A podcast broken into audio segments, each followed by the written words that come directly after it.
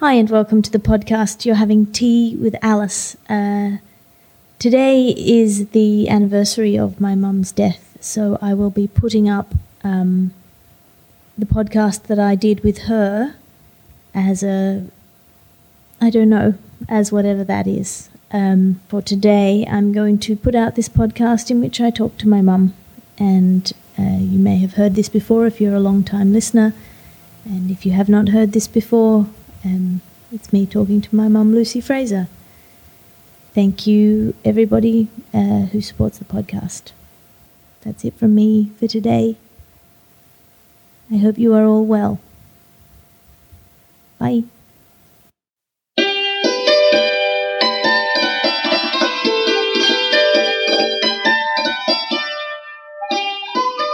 Hi, and welcome to a special episode of Tea with Alice.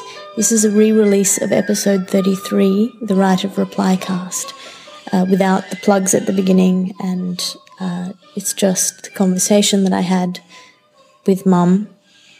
I wanted to ask her at the time, this was some months before she died, um, I wanted to ask her how she felt about me doing poems or stories that had her in them. And I also wanted to, I just wanted to let you hear her as she was. If you've already heard the episode, it's not very different. There are a few more seconds of of the conversation that I've put back in because they feel very precious now. And if you haven't heard the conversation, here it is. Oh, do you know, oh, do you not, this Dolphin mistress that we have got? Elsie Thompson, it is her name, and she helps the Dolphins at every frame. Loudy right ball doll, loudy right ball day. So what what would you like me to do for the podcast? Just talk to me and be have it be recorded. Well, I don't mind. What do you want me to talk to you about? Whatever you like. I mean, the idea of the podcast is usually difficult ideas, but you know, talking about things that you might not talk about on television or radio, but because you don't normally go on television or radio, you can talk about whatever you like. No, I don't normally go on television or radio, but I certainly talk a lot. I don't think you talk too much. You don't think? No. No, I don't think so. That's very kind of you. I don't know, maybe I can ask you questions. Do it like an would be- interview. I can. I like that. I can answer questions. What questions do you like to answer? Well, I. Well, what questions you like to ask, I suppose. Um, I don't know. I, how do you feel about me doing things that are about you in my stand up? I feel strange about it. I feel strange about it, but I sort of feel okay because I trust you. What, what do you trust me? What about it would you not trust me with? Well, I mean, you know, what, what could I do that you trust me not to do, rather? ah, right. Well, you could make me a pathetic creature. No, I don't think I do that. I hope I don't do that. All right. Well, I hope you don't do that too. And, and so I trust you not to do that. Um, yeah. Because I think you're a very uh, nice person as well as being a very clever person. You have to think that you're my mum. I don't have to think it. Because, you know, lots of people aren't nice and clever, and their mums don't think they're nice and clever. No, but I think their mums think they are nicer and cleverer than they actually are, even if they have to admit that they're not that nice or that clever. Yeah, well, that's that's a good point. That's a good point. But what about your creative stuff? What about my creative stuff? Yeah. Well, my creative stuff has sort of died on me. Do you mean the urge or the time or the energy? Or, you know, all of the above? All of the above, actually. It was nice to see Kevin the other day and remember being young and So explain who Kevin is. uh, Kevin Tierney, who came to visit me the other day, the one who's got um, ah, who's got that illness, Parkinson's. Parkinson's. Yes. How do you know him? Well, I I know him from we were in the band together, Blue Tongue, um, many, many, many, many years ago, and So how many bands were you in? Um, uh, well, I was in Blue Tongue, which was a bush band, and that was a very successful bush band because people came and did bush dances with us, and it was very daggy, but it was very fun, and we got, you know, they paid us in cash, and uh, we got lots of money from it. So, you know, they give you a $100 a night, each of us a $100 a night in cash. Yeah, That that's was good. comedians get nowadays. So, and back in the eighties, that would have been quite a lot of money. Yes, so um, we did have a lovely time. And so they, the boys sort of did all the, all the organising of it. And so I just played my banjo and sang harmonies and did that kind of thing, which was lots of fun. Lots of fun. And then you were also in Phaedra Then I was in Phaedra, which is at the same time or a different time? Oh, different time, completely different time. So Phaedra was all women, and it was sort of uh, very popular with the lesbians. And so, but it wasn't a deliberate sort of lesbian band or anything. It was, but it was just, we just liked singing together, so we could sing in harmonies and do all fabulous things with the girls. Mm. And very nice, that was nice. Can't remember other bands, but I think I probably was in other bands. Was I mean, was anyone in Phaedra a lesbian, or was that just a coincidence? Uh, oh, yeah, Jill was a lesbian and very happy about it. There was no sort of uh, hiding or pretending or anything about it. It was just. Um, Jill was just such a lovely person with the most fabulous voice. And she was a very strong person, so we did what she wanted, really. I never minded about that. Um, and there was Lilo, who played the fiddle. She was a really good fiddler. I don't know whether she was a lesbian or not. not. I never asked her. and you played the banjo in that. Yeah, I played the banjo and the whistle and whatever. What did you play the cello for, just for yourself? I played the cello in Phaedra as well, I, because we could just we could just put stuff in Phaedra. We could just put music in Phaedra. Was because we were musicians, so that was nice. It was pretty rough my cello playing by that time. So you were already sick when you were in Phaedra, Um, or you just stopped practicing? I was already sick when I was in Phaedra, but I could still do stuff. I could still do sort of rough banjo and that sort of thing, and I couldn't. It was really awful after that because I couldn't play the tin whistle anymore, which is the simplest thing to play, but I couldn't feel the holes. Mm. And I was very good at the tin whistle and banjo. You know, I was good at the melodies. So that was hard. That was hard to let go of. When did you decide that you were going to stop, or did you just think you would keep playing for as long as you could? Did you make a didn't deliberate decide decision? I was going to stop. I just, I just couldn't play anymore. Mm. I remember when I was little, you telling Dad that you were going to stop playing. Oh, really? Do you remember that? Yeah. What did he say?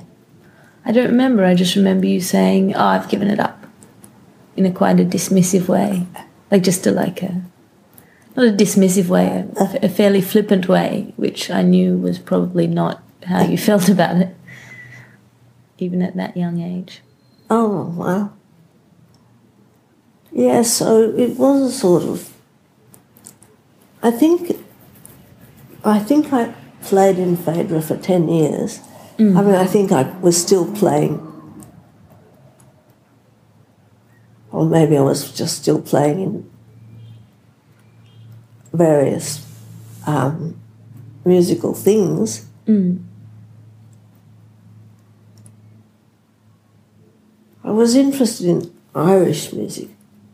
I was very into the Irish stuff, Mm. which was really mad of me, really, but I don't know that it's mad to be interested in something.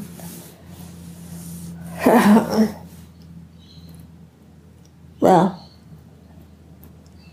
And what about uh, poetry? what about poetry? Mm. Well, I kept writing poetry for for years and years Yeah. and sending it off and getting it back.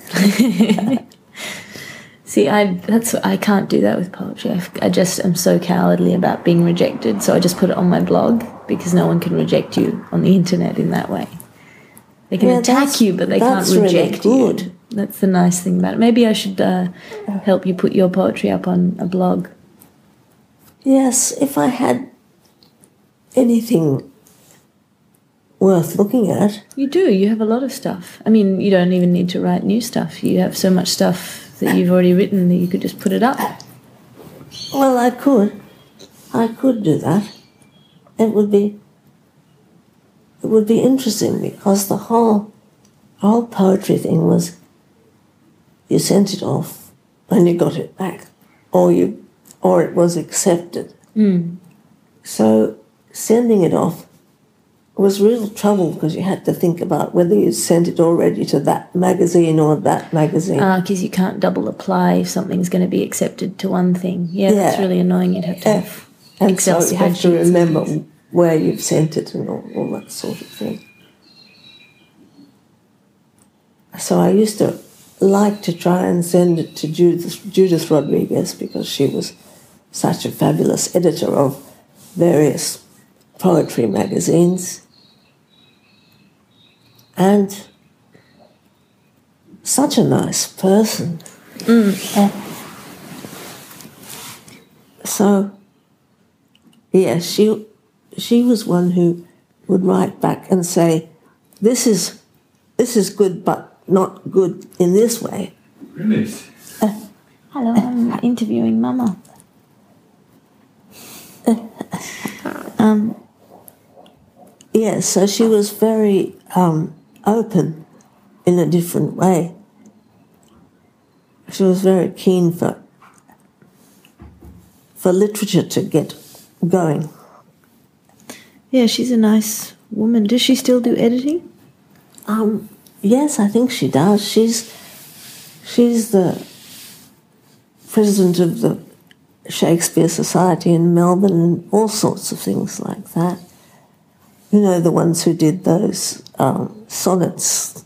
Well, why don't we take a break now and um, get you a drink of water and stuff, and then we will resume. Oh, that would be great, Ali. Thank you. Thank you.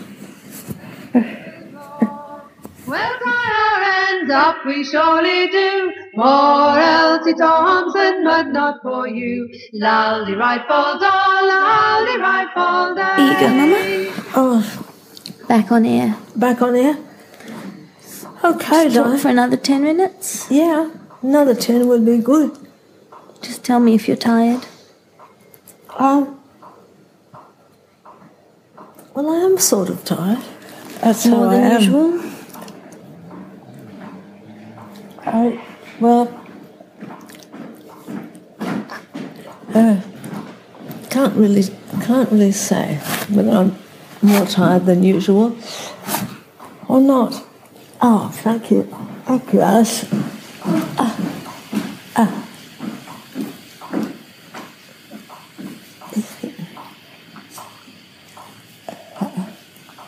It's good radio right here. What? It's good radio. Good radio, yes. Tissue radio sound effects. Oh, yes. So we're talking about MS and cancer. Yes, well, having had MS for so very long, it was a surprise to be told I had cancer, particularly anal cancer, which is not the kind of cancer you really want to talk about. No. I don't suppose any of them are really. They're all hard. It's not a popular cancer. They don't have brown lids on water bottles. Breast cancer gets all the press because it's a, it's a oh. sexy cancer. Oh, not a sexy cancer, no. I think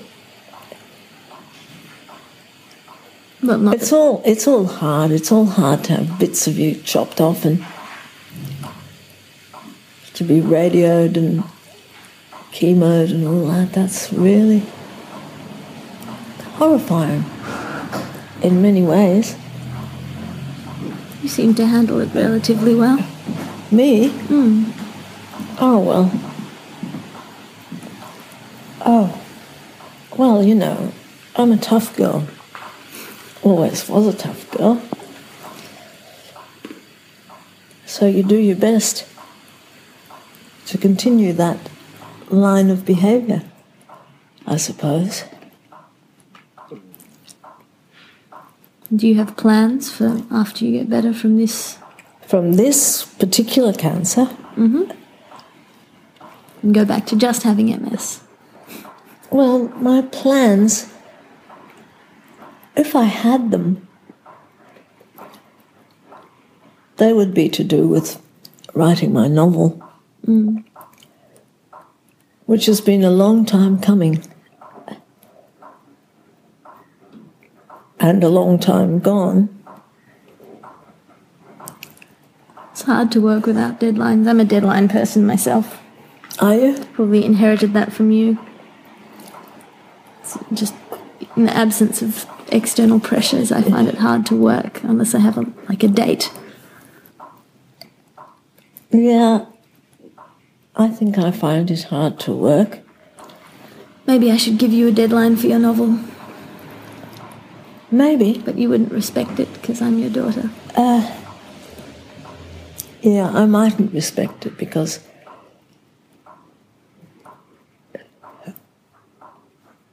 I'm spoiled.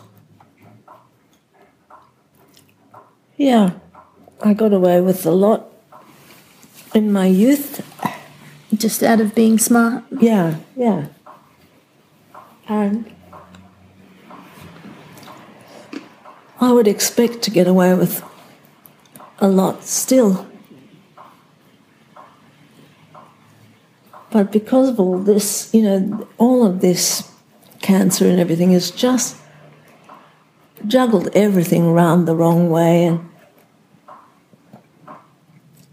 so, What do you mean, everything? well, you know, not having a swim in the morning is hard. But you can have a swim. I can have it, but I, I Feel didn't get too up. tired and stuff. Yeah, a bit too tired in the morning, and uh,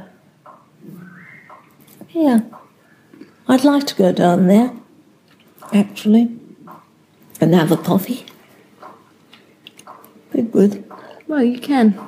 We can uh, call this quits if you like, unless there's anything else you want to talk about. Well, is there anything else you want to talk about? No, I'll put some of your poems up on my poetry blog. Oh, that would be nice. Which ones? To know whichever ones you like. And I'll tell you what people say about it. Oh, well. I just. I just can't imagine why people would be interested in that. People are interested in you. I get a lot of um, cool emails and stuff on my podcast asking how you are. Do you really? Yeah. So I thought I would put you on and let you say how you are. Oh, dear. You say hello to everyone? Hello. Hello, everyone. Good. All right. That's it for today. You're having tea with Thank you, Alice. darling. Elsie Thompson is going away. Is it tomorrow or yet today? We'll tie our ends up and leave our frames and wait for Elsie to return again. Loudly rifle doll, loudly rifle day.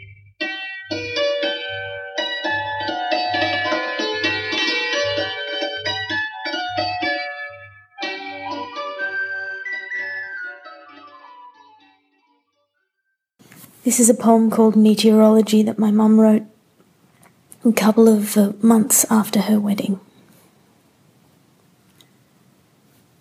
It's called Meteorology, and this is part one. The weather came from the north for the first time since they'd been. Rain beat at the windows where the southwest light gleamed over it, and we looked through to the hill where I walked yesterday.